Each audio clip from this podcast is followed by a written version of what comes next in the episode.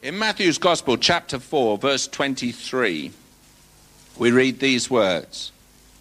And I want to say that my thoughts were provoked uh, by talking uh, to Nick Welsh, who was over at Canvey Island, and, and after the meeting, well, I went out to lunch with him yesterday, or should I say, he came out to lunch with us yesterday because uh, I paid for it, and um,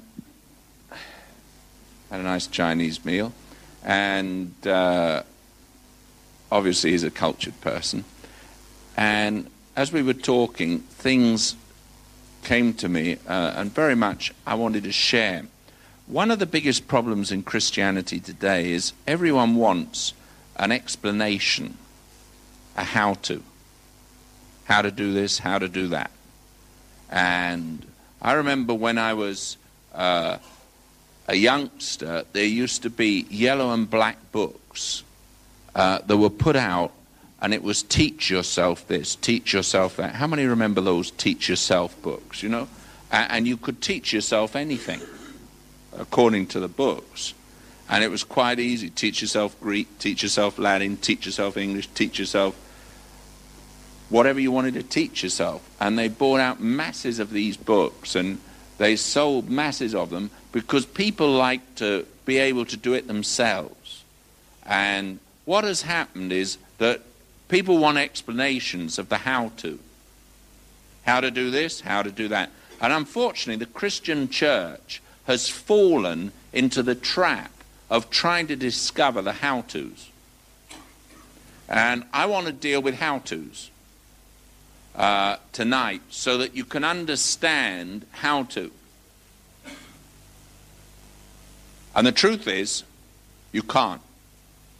But we look at it from Scripture because when you try and come into a place of discovering a formula, you'll find that Jesus Christ breaks all the formulas because he hasn't got a formula.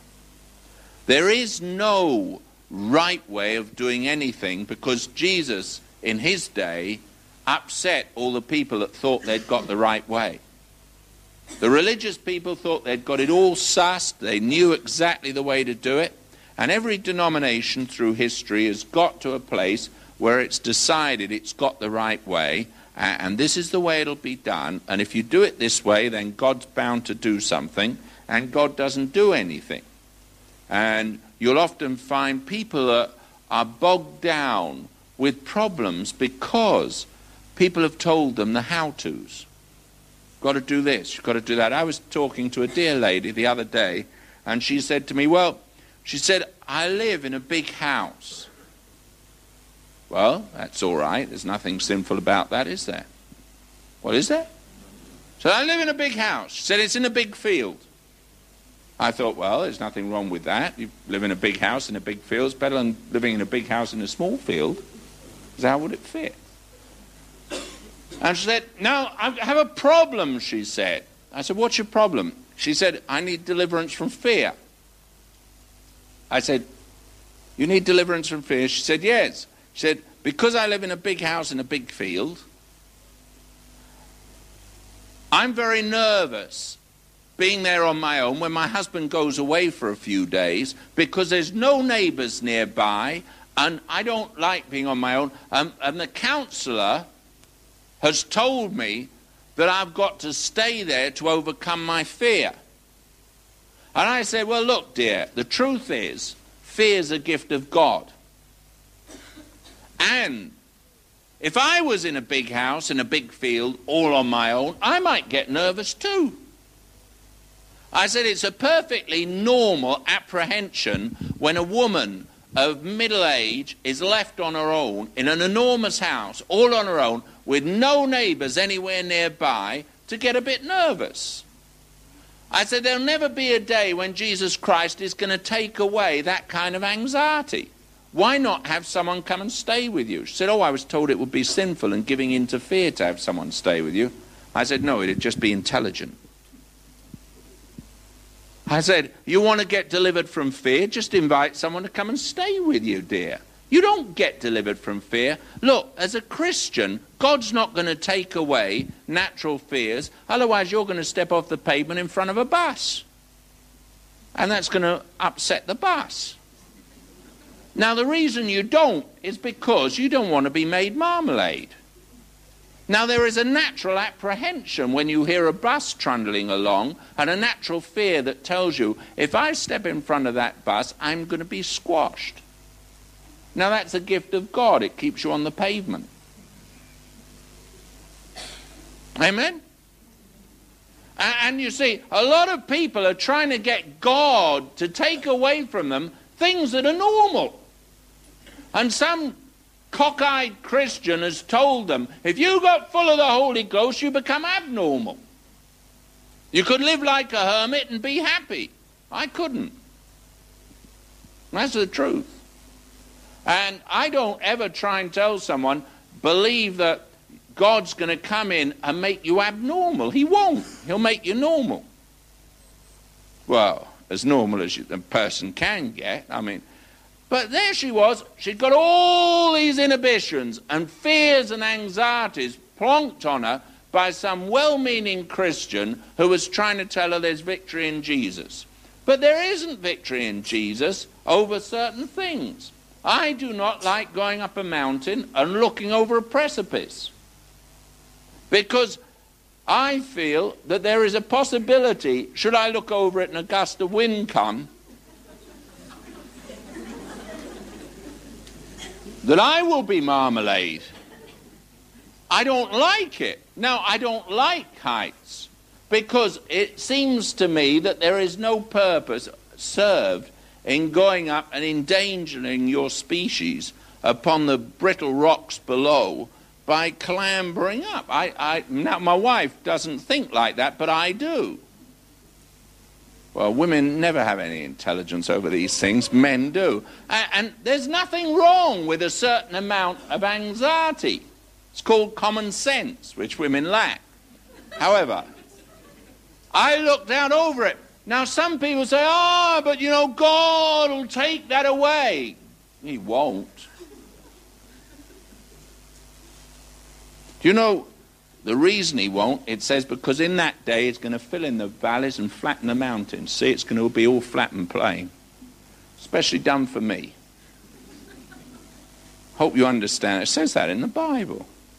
There is nothing that Jesus Christ is going to do that is going to make you abnormal. Uh, and you've got to understand that a lot of things that people are asking God to do in their lives, He'll never do because He had no intention of doing it in the first place. I mean, the Lord has no intention, strangely enough, of me running a four minute mile. Now, there, I could. You're being very rude down there. I could if I was in my car. But there is no sense in which I can. Now, I know people who are crazy enough to believe that you can, you know, take some, someone like me who actually, I, I must admit, apart from slight age and wear and tear, am fine specimen of hell gone wrong.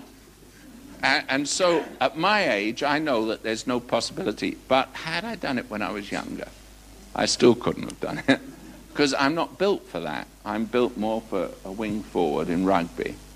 Uh, that's how I broke my nose and had it put roughly back in the middle. And, and I, I, learned there were, there were limitations, and everyone's got limitations. And look, God isn't going to make you a different person than you were born. There's some people who have some aspects in their life and other people that have other aspects in their life. And I want to assure you of something. One thing you've got to get into your hearts and minds is that when Jesus saves you, he saves you as you and you remain you. Give thanks to God that you're you. And don't think that God is miraculously going to make you someone else, because he won't. You'll still be you. There's a lot of natural attributes about you that are going to be you. Now, what God will do is sanctify you. God will deal with certain things in your life, but basically, in the end, your personality and your characteristics are going to be you. There is no way you're suddenly going to become a divinely sweet person. There's no way you're going to become a different character than you were before you were saved in the true sense of, of just the actual personality wise. What will happen is the life of Christ will shine out through your personality, but you'll still be you. If you were one of those people who like rock climbing and enjoy windsurfing and other barbaric sports, then you will be able to continue to do it. But someone who didn't will find that they haven't, because they met Christ, suddenly become that way. And, and one of the hardest things to get over to people is hey, just a minute. God never intended to make you anything but what you are. And if only you could learn to accept that Christ, when he comes in, isn't going to make you another person. That's a lie of the devil. You are you. And thank God for you because Jesus died to save you. He didn't die to save an embodiment of himself. He died to save you, who should become part of his body, but the aspect and reflection of the personality of you is vital in that body to reflect the wonderful, manifold grace of God. In other words, the grace of God can shine through your personality as much as through someone else's personality. And there's many, many things that need to shine through you, but God won't somehow transform you and make you like everyone else. The life of Christ will be the same, the Spirit will be the same, but you'll be different. And Christianity has become cultural. What has happened in a lot of churches, everyone's trying to be like someone else. And they're told to be a Christian, you've got to do this, this, this, this, this, and this, and that, and that, and that. And the truth is, you haven't. What you've got to do is be yourself. But you've got to allow the life of Christ to shine through you as you are. The real you needs to stand up.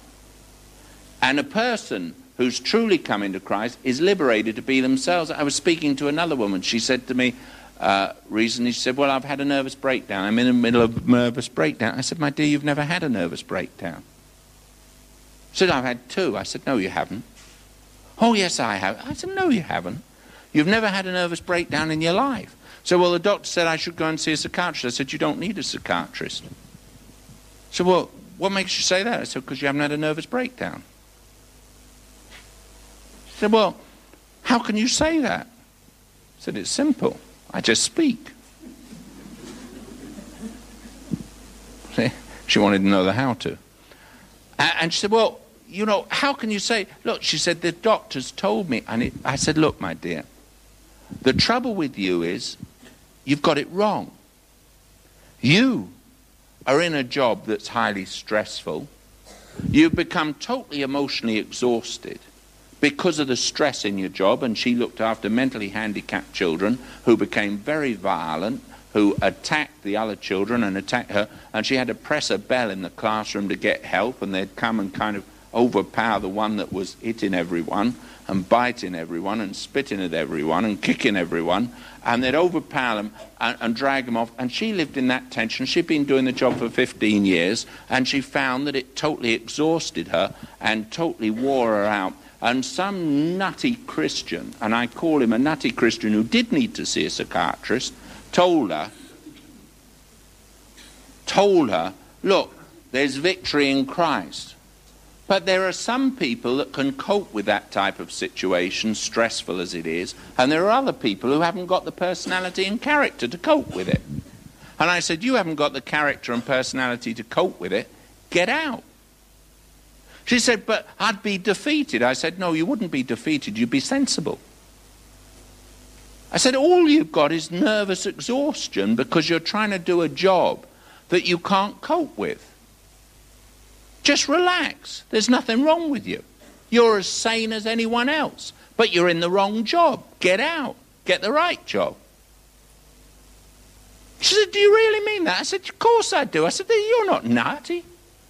But you've worked with nuts, and you've got an even nuttier person advising you. Get out from under it and do something that you can cope with. Because different people have different aspects to their personality. And if you can't take the pressure, it's crazy carrying on and saying, Jesus, give me victory, while you're emotionally drained and you're so exhausted you can hardly bear it. You just, you just face the fact, hey, this isn't the job I should be doing.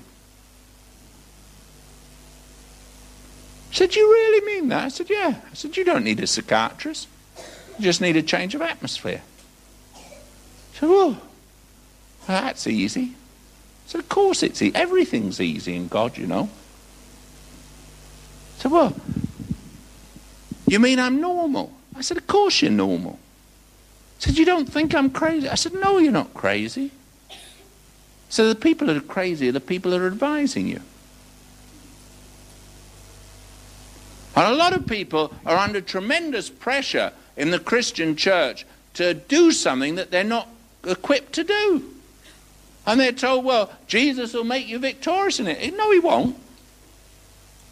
If he hasn't equipped you to do it and you're in the wrong place, get out and get in the right place. It's easy, isn't it? It's easy, isn't it? Do you agree? It's obvious, isn't it? You see, you become a pastor by having what's called common sense. Do you know the Prime Minister John Major, thank God he's Prime Minister and not the other thing, you know, on the other side. Good gracious, God deliver us all from that. But anyway, John Major, he made a statement, and I think it's quite a sensible statement. He said, if you want to run a country, what you need is common sense. You don't need intellect or intelligence, you need common sense. Now, I believe in common sense. We all need common sense, don't we? But it isn't very common. That's the trouble. I don't know why they call it common sense, because it's one of the rarest things to find. I mean, that's all a, pastor, a pastor is a person who's just got common sense. I didn't try and cast demons out of this poor woman that thought she was having a breakdown. I told her, just, just get out of that and you'll be fine. Oh, well, thank, thanks very much for that, you know. I said, don't, don't bother to waste money on a psychiatrist, you know. If you go to one, you're definitely mad because no one goes to a psychiatrist who's sane. Um, and that's the end of it. That's what I believe. And actually, the Bible agrees with me, so we're going to go on with it. I just wanted to lay some groundwork, okay? You're all with me so far. Now, if you're one of these people that say, goodness me, every time I do a job I have a nervous breakdown, watch out. It doesn't mean you should go on the dole. I'm not suggesting that. I just want to make that plain. You've got to be careful. You know, different people have said different things to me.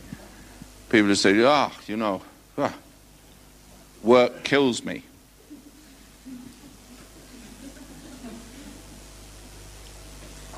You know the saying of the unemployed, don't you? Work never killed anyone, so why risk being the first? And they never take the risk. They never do anything. Anyway, praise God. Let's look at the scripture. You've got to look with common sense at the scriptures, all right? And I, I want to get your hearts fixed on scripture. Uh, and you'll find in uh, Matthew's Gospel, chapter 4, verse 23 And Jesus went about all Galilee, teaching in their synagogues and preaching the gospel of the kingdom, and healing all manner of sickness and all manner of disease among the people. Now, you might not have realized that sickness has manners, but he healed all manner. And it doesn't matter what manner it comes in, Jesus is there to heal it. All manner of sickness and all manner of disease. Amen? And when Jesus is around, he heals all manner of disease and all manner of sickness. Now, it's obvious that if you get something come into your life that shouldn't be there, if a person smokes, for instance, they're going to end up with a bad chest. Now, when God heals them, and God will out of mercy and love, if they go back to become Fag end Joel, they're going to end up with cancer. Or Fag end Lil.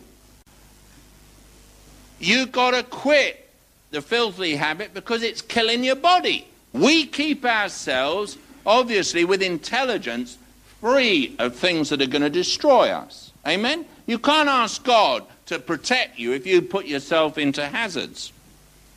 Can you? I mean, if you go and you say, Oh Lord, Jesus Christ is a strong tower, the righteous run in and are safe. I'm flying tomorrow to Baghdad to witness for Jesus. I think you're a fool.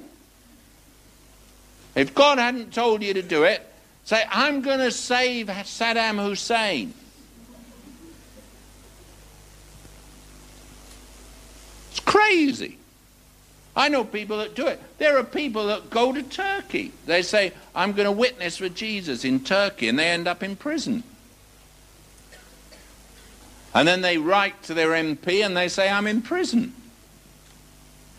Well, you know that they put people in prison for witnessing for Jesus on the streets. So if you stick your head in a lion's mouth and it goes, um, and you find you're headless, don't be surprised. Now, if God told you, then you'd be like Daniel and the lion couldn't shut its mouth.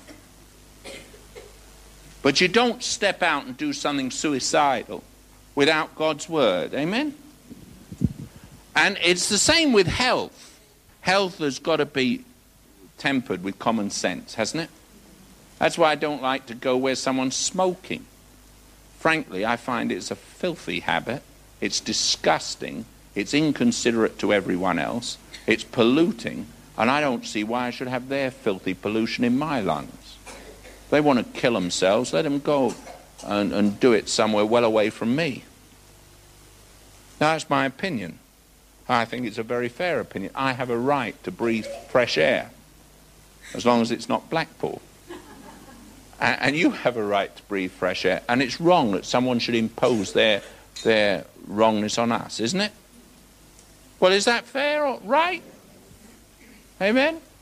That's why no Christian should ever smoke because that shows a lack of consideration for other people, pure selfishness.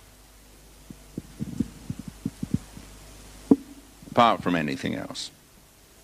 Suicidal, too. If you turn with me to Luke's Gospel, chapter 4.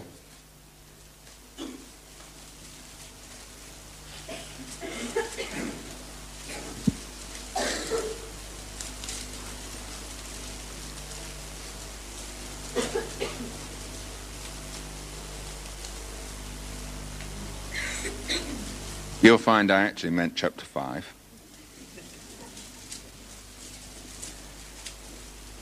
Verse 17. This was a scripture that was read out the other night, and, and things came to my spirit and provoked me, and I just want to share it uh, with you. Um, and in verse 17, it came to pass on a certain day as he was teaching that there were Pharisees and doctors of the law sitting by, which were come out of every town of Galilee and Judea and Jerusalem, and the power of the Lord was present to heal them. Now, here are doctors, here are doctors of law, here are Pharisees, and they're all sitting by. They'd come out of every town of Galilee and Judea and Jerusalem. The power of the Lord was present to heal them, and no one got healed. Now, the reason no one got healed was because they wanted to discuss the how to's, the whys, and the wherefores. And that's the problem with most Christians. Today, it's easier for someone to walk in off the street into a church and get healed than it is for a Christian to get healed. Because a Christian has so many ifs, buts, maybes, ands, becauses that he doesn't get healed. Now, understand that that was the trouble with the Pharisees and the Sadducees and the people of the law. There they were sitting down, and even though the power of God was there to heal, they wanted to have a discussion as to what were the rights and the wrongs and the pros and the cons. Now, I want to assure you that when Jesus Christ comes to heal someone, he heals them just because he loves them. There is no right and wrong. There's no how to, or therefore, or because. God does it because God's God. And that's it. And that's what I love my Jesus for. He really doesn't care about your doctrine. He doesn't care about what you think or what you believe. He doesn't care about the niceties of whether you can cross every T and dot every I. He doesn't care about all your theories of whether Israel's a spiritual Israel or a natural Israel and what your opinion is of it. All he cares about is you have a need and he loves you. And that's it. He doesn't care whether Jerusalem's going to be liberated and the Jews are going to set up a kingdom for the millennium or not. He really doesn't. And it won't matter what you believe about it because whatever's going to happen is going to happen whether you believe it or not. Isn't it? Well, isn't it? You know, it's just going to happen. And when it's happened, you'll probably find that most of your theories were cockeyed anyway. Time after time, men have worked out theories of what's going to happen, you know, premillennialist, postmillennialist, up millennialist, down millennialist eschatological, whatever they want to call it. And they say, well, you know, do you understand this? Do you un-? I don't care. Frankly, all I know is a sick person doesn't care what the name of the medicine is. They just care that it cures them. They don't care how it's made. They just care that it's effective. They don't care how much learning went into prescribing it, they just care that it meets their need. And what we have in Christendom today is people telling us methods of getting this and getting that and getting the other. And I see most people fail to get anything because they're trying to reach and aspire to something which God never ever set. You know, one of the things that upset me over, over the time I was down there, someone got up and said, Well, you know, God didn't heal because the church didn't hate, hate sickness enough. That was absolute garbage. Because I want to tell you, when Jesus walked on the earth, he healed all manner of sickness, and I'm sure they didn't hate sickness any more than we did. He healed everyone. So that can't be true. Look, it's not what I do, it's what Jesus does that counts. And the thing is, He's a wonderful Savior and He loves you. And He's not so concerned that you get everything right. All He's concerned is coming and putting you right. Jesus is the divine physician. He's not concerned that you've got it all right. He's concerned that He can come in and meet your need. He loves you. And that's the only thing He wants. Don't think, oh, I've got to believe all the right things. Of course you haven't. But when Jesus comes and meets you, you'll start believing the right things because you're met. People don't need doctrine, they need to meet the Savior. They don't need teaching all how to's, they just need to meet the person. Jesus, the person. God, the third person. His Son, Jesus Christ, Lord of glory. All you've got to do is meet Him. He's the healer. It doesn't matter what you believe. Believe the wrong things if you like, but I want to tell you, God will do it because He loves you. So if you're one of these people that thinks you've got to get some great knowledge first, I want to tell you, load of rubbish. Better to know nothing. Because these doctors and these doctors of the law and these Pharisees were all sitting there, all disputing, all questioning, all complaining. The power of God was there to heal, and everyone remained sick. And then what happened was, uh, verse 18. And behold, men brought in a bed, in a bed a man which was taken with a palsy, and they sought means to bring him in and lay him before him. And they could not find by what way they might bring him in because of the multitude. You know, there's so many people pressing into Jesus with questions and dissertations and arguments that when someone has a real need, they can't get near to the true Christ because everyone wants to ask questions and have doctrines and theories about it, and those things don't matter. So this four said, Well, there's only one way to get in. And they climbed up, you remember, on the rooftop. They went up upon the housetop and led him down through the tiling with his couch into the midst before Jesus. And when he saw their faith, he said unto the man, thy, Man, thy sins be forgiven thee. And the scribes and the Pharisees began to reason. See, that's where they lived, in their minds. God's power was there to heal, but what they wanted to do was reason. Now, God's power has nothing to do with reason. It never has had, and it never will have. So if you want a reason, don't bother to come and ask to be prayed for. Because healing is unreasonable. God will heal you, but it's totally beyond reason. You ask any doctor when they see someone healed, I can't explain it, they say. You see, it's beyond reason. Well, I don't know. But people like reason. Fact, we're going to see it in a minute. The Bible explains everything. Don't ever ask God how. Don't ever ask God why.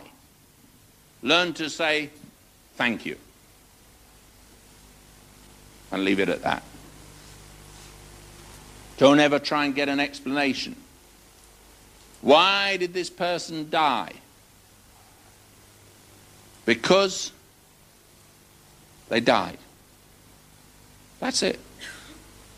I don't have a reason, I don't have an explanation, I just know they died. Why did God heal this person and not that person? Because he did. Do I have a theory? Frankly, no.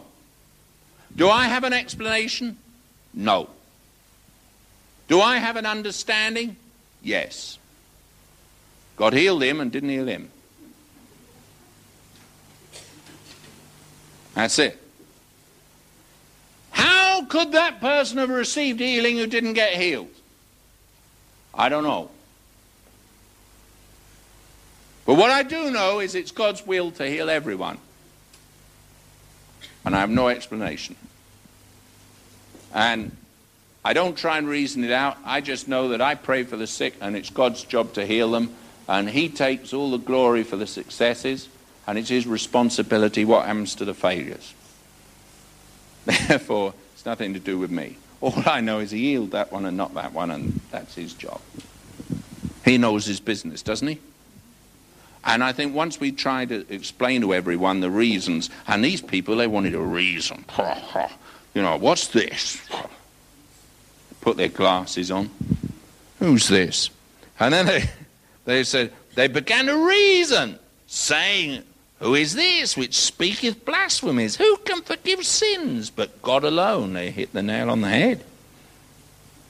But when Jesus perceived their thoughts, he answering said unto them, What reason you in your hearts? Whether it is easier to say, Thy sins be forgiven thee, or to say, rise up and walk. Which is the easiest? Well, I want to tell you which is the easiest. It's easier to say, Thy sins be forgiven thee. Because you don't have to prove that the sins are forgiven. It's more difficult to say, Rise up and walk. Because if the guy doesn't rise up and walk, everyone's going to be able to see he hasn't risen up and walked aren't they? Hey? I mean, when he asks them which is the easiest, I tell you which. It's easy to pray over someone and say, God forgives you everything.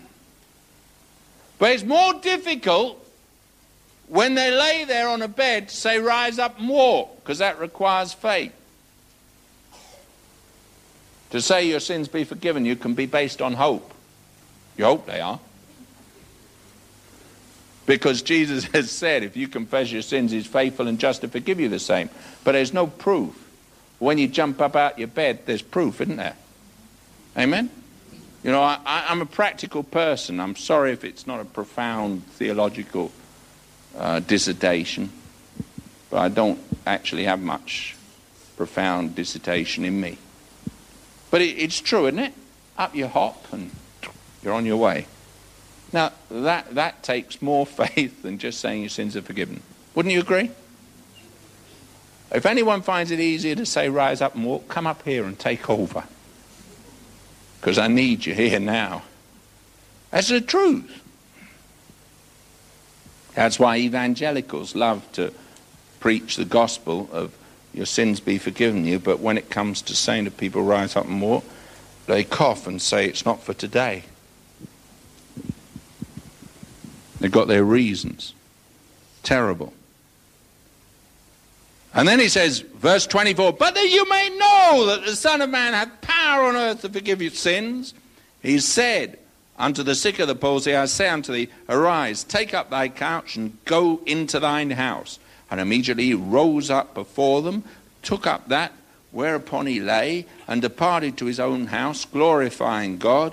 And they were all amazed. And they glorified God, and were all filled with fear, saying, We've seen strange things today. See, they reasoned. Woo! That is peculiar.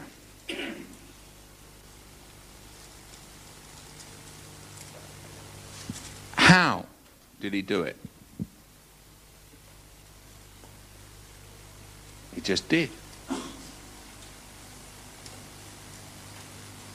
You can't understand God's power, you just know it works. Don't ever let anyone try and reason you into power. Look at this. Turn with me to John's Gospel, chapter 9. We'll look at one more scripture. John's Gospel, chapter 9.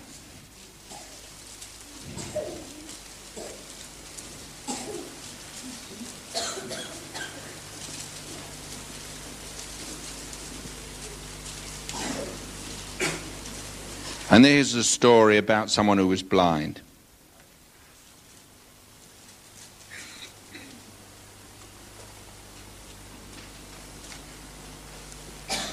And you remember his parents. Um, uh, verse 19, we'll take from chapter 9, verse 19. And they asked them, saying, Is this your son, who you say was born blind? You know, he can see now. How then doth he now see? How does he do it? If your son was born blind, parents, we want to know how he sees. See, the miracle had happened, but here are the Pharisees and the lawyers. They want to know the how of it. How did it happen? Explain it. They wouldn't even accept that he was born blind now. Skepticism. He was blind. Said, How did he see? His parents answered them and said, We know that this is our son, and that he was born blind, but by what means he now seeth, we know not. Or who hath opened his eyes, we know not. He is of age, ask him. He shall speak for himself. These words spake his parents because they feared the Jews, for the Jews had agreed already that if any man did confess that he was Christ, he should be put out of the synagogue. Therefore his parents said, He is of age, ask him. Then again calleth they the man that was blind, and said unto him, Give God the praise. That's nice, isn't it? Here's a man who's already giving God the glory because he was blind and now he sees. And they're upset by this. So they say, Give God the praise, and then add, We know that this man is a sinner. Speaking of Jesus. Nice of them, isn't it? We don't have any explanation. One thing we know this man isn't the right man to do these miracles. They can't do any. But this man shouldn't be doing them. You didn't go along to that church, did you, and get prayed for and healed? Well, give God the glory for getting healed, but don't go there. What? You got that man to pray for you? What? And you got to, he well, well, give God the glory, but you know, you, do you know about that man? You know about that man, Jesus? He's a sinner. Terrible fellow. All wrong. Give God the glory, but. See, it never changed in 2,000 years. Same old way that people are. They can't do the works themselves, so they won't let anyone else have the, the opportunity to do them. And they say, keep away. Must be the devil. Oh, miracles? Not for today, you know. They went out with the ark when the rainbow came. God wants to see miracles revived in his church. But the trouble is, the denominations don't want that anymore because it upsets all the mold, upsets everything. It kind of upsets the status quo. I mean, you can't be important unless you've got the power. And you see, if you have the power, you'll upset the dignitaries, so you better not do it. You know, John Wesley. He, he was a clergyman. They said, what? Thousands are getting converted. People fall off their horses in the field. Well, don't come in our churches. And they locked him out. And so he became a field preacher.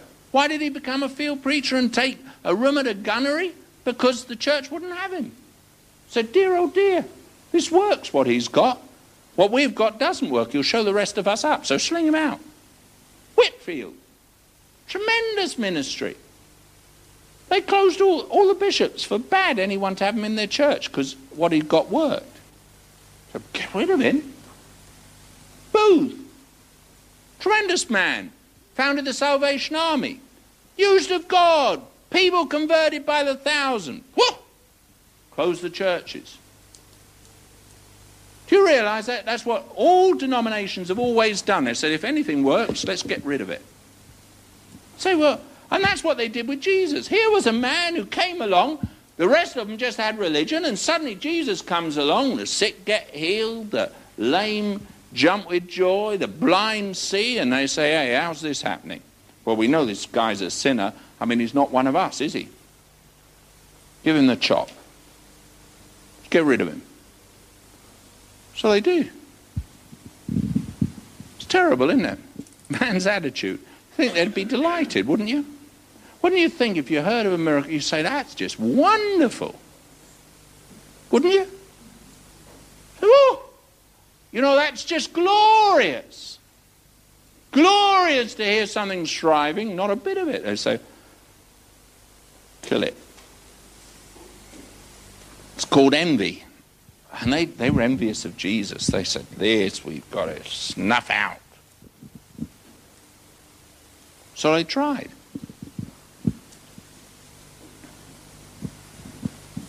That's why I believe it's important. We go out and we declare. That's why we send a paper out. Put it in 43,000 homes so people can know that Jesus Christ will heal them, Jesus Christ will deliver them. Someone said, uh, Nick Welsh said to me, he said, you know, it was lovely. He said, I was so thrilled reading your paper. He came from America. And he said, he, someone gave him the paper and he sat there and it overjoyed his heart just to read it and read of the miracles. And he said, ah, he said, it's wonderful. And he said, it's good that you've got the courage to put out a paper into your neighborhood and tell everyone what's going on. It's great to do that because more people will come and get met by God. And he said, you know, some people say that that's arrogance and that's pride. It's not. It's just, why not tell people, hey, you know, that's what the multitudes did. They went round saying, do you know, there's someone over there who can heal. His name is Jesus. Have you heard? We saw blind people seeing. We saw deaf people hearing. We saw miracles happening. Do you know if you go along to that man, you'll get healed? And they came flocking to Jesus, the multitudes, for healing. That was the ministry of Jesus. They said, hey, don't you know? Now, in this day and age, there are so many skeptics, you've got to put out color newspapers and say, look, you know, you can be healed. People say, well, you know, they read the paper, they ring up and say, I didn't know there was healing. I didn't know that was in the church. Well, I'll go along to that. I think everyone would be delighted. But they're not. So, what? Be careful. Don't know what it is. So they say, This man, Jesus, look at this. We know that this man is a sinner, verse 25. He answered and said, Whether he be a sinner or no, I don't know. One thing I know, that whereas I was blind, now I see.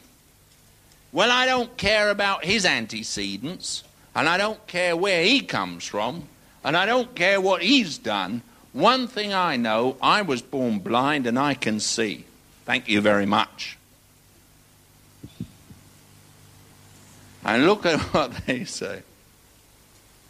Then said they to him again, What did he to thee? How opened he thine eyes? I mean, what did he do? Just tell us how he did it. So maybe we could do it too. Except they didn't put that over. You know, they wanted to know the secret. Uh, man always wants to know the secret. I remember years ago I used to pray for the sick and people would get healed, miracles would happen. And someone came to me and they said, All right, it says in the Bible you can lay hands on other people and impart the gift. I want you to impart your gift to me. This chap said it to me. He was a curate. Couldn't cure anyone. But he was called a curate. He said, Impart your gift. I said, I'm sorry, I can't. And he said, There you are, you're proud, you want to keep it for yourself. Paul imparted gifts to other people, you impart your gift to me. Lay hands on me and do it. I said, Look, I'm sorry, I can't do that. So there you are, you see, it's arrogance. You just want to keep it for yourself. If you really cared, you'd impart it to me so I could go out and do it. Can you imagine that kind of mentality? Well, that was the same mentality that the Pharisees and the lawyers had. They said, How did he do it? Tell us his secret. Then we'll go and do it too. But you can't do it that way. But that's the trouble with the church today. Everyone's got a method. The method to heal the sick is this, or the method to heal the sick is that. Or you do it this way, do it that way. But the truth is, there is no method. It's to do with a person. His name is Jesus. And all you have to do is meet him. And he does it. And that's the end of it. And what a person presents is not a doctrine, a teaching, or a how to. Just bring them to Jesus and let him do it. It's very easy.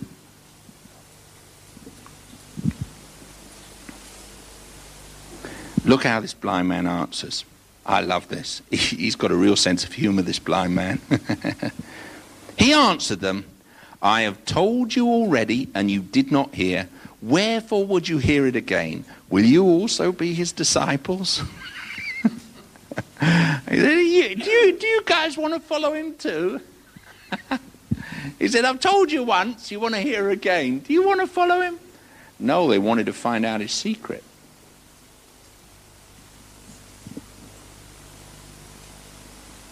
See, you can't find out that secret. It's God.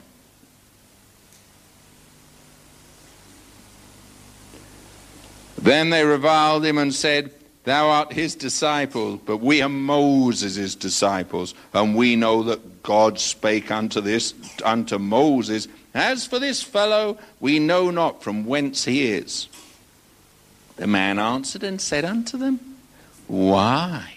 Herein is a marvelous thing, that you should know not from whence he is, and yet he hath opened mine eyes. Now we know that God heareth not sinners, but if any man be a worshipper of God, and doeth his will, him he heareth. Since the world began, it, it was it not heard that any man opened the eyes of one that was born blind? If this man were not of God, he could do nothing.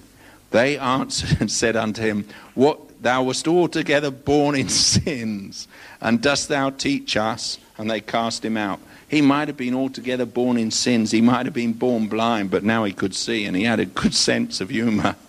And he said to them, Look here, he says, Look, have you ever heard of anyone else opening the eyes of one who was born blind?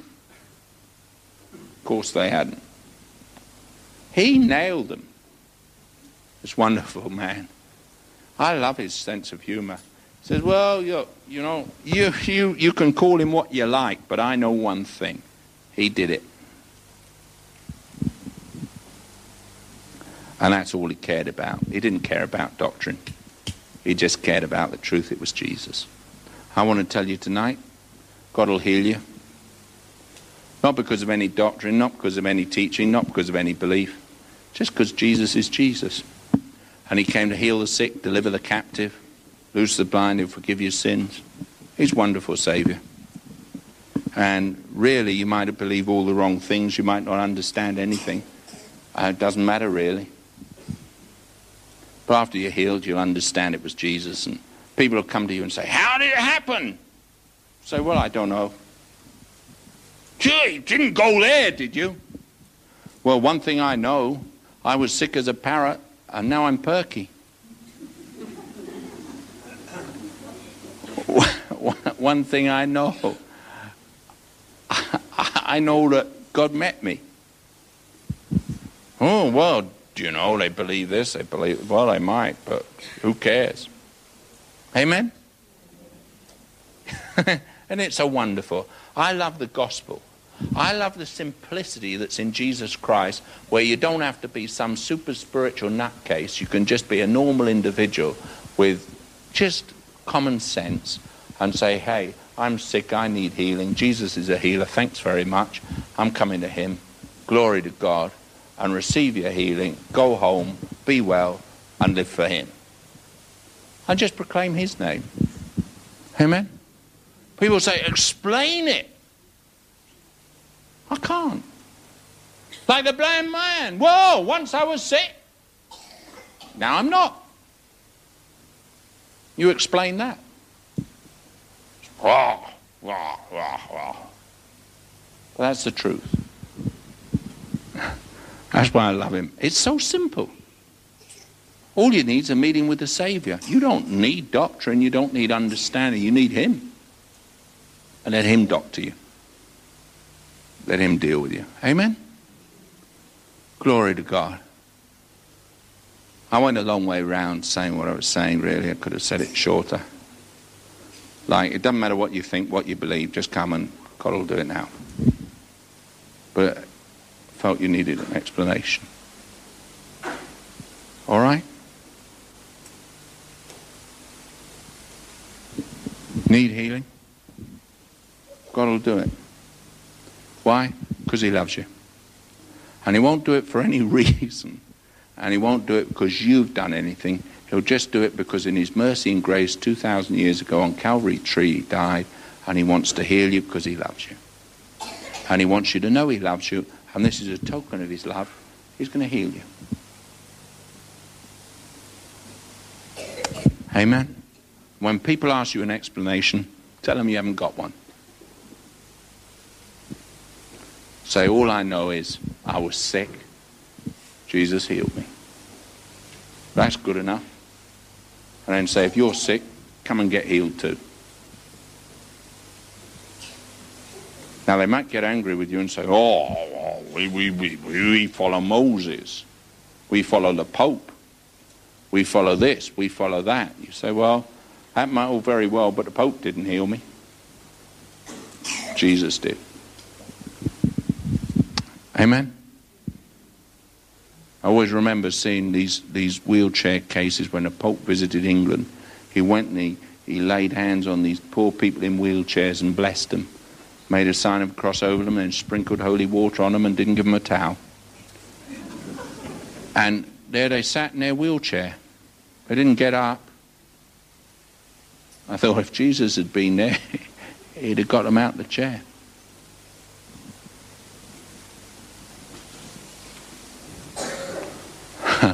If we're going to be the minister of Jesus Christ, that's what we want, isn't it? Amen? Glory to God. I love him. It's good to be able to laugh at religion and to be able to thank God for the reality of Jesus Christ. What do you need tonight? Whatever you need, there's a Savior who's well able to meet the need. Depends how far you've come. Sometimes God will do a miracle and instantaneously someone will be perfectly whole. Other times he'll heal step by step. I've seen him do it both ways. Doesn't matter to me, but he'll do it all the same. He'll meet you because he loves you. And that's the whole end of it. He loves you. He died for you on Calvary's tree. He rose again victorious over all the foes, and he wants to meet every need in your life.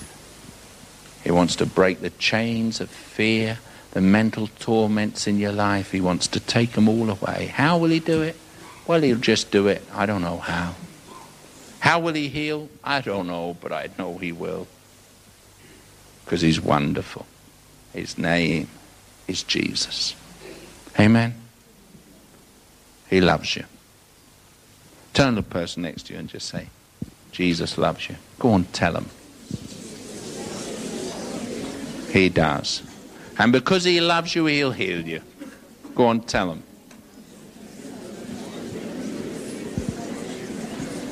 And that's the only reason. It's the only reason.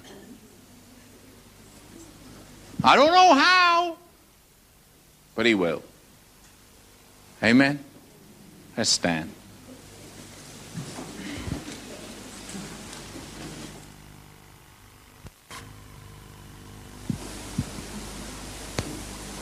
Father, I just pray for everyone here right now.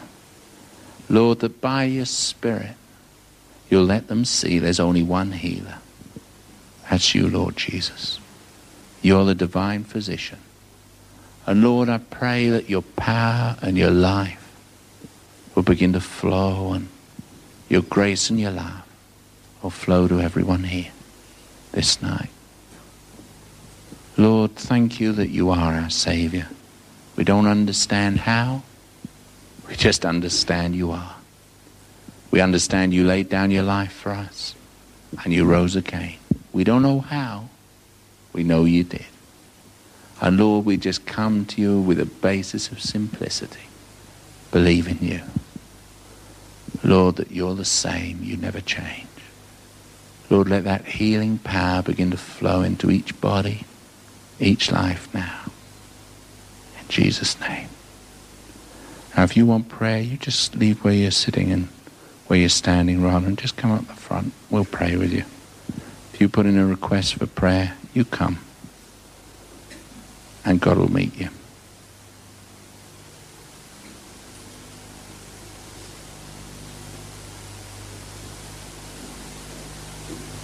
Come right up.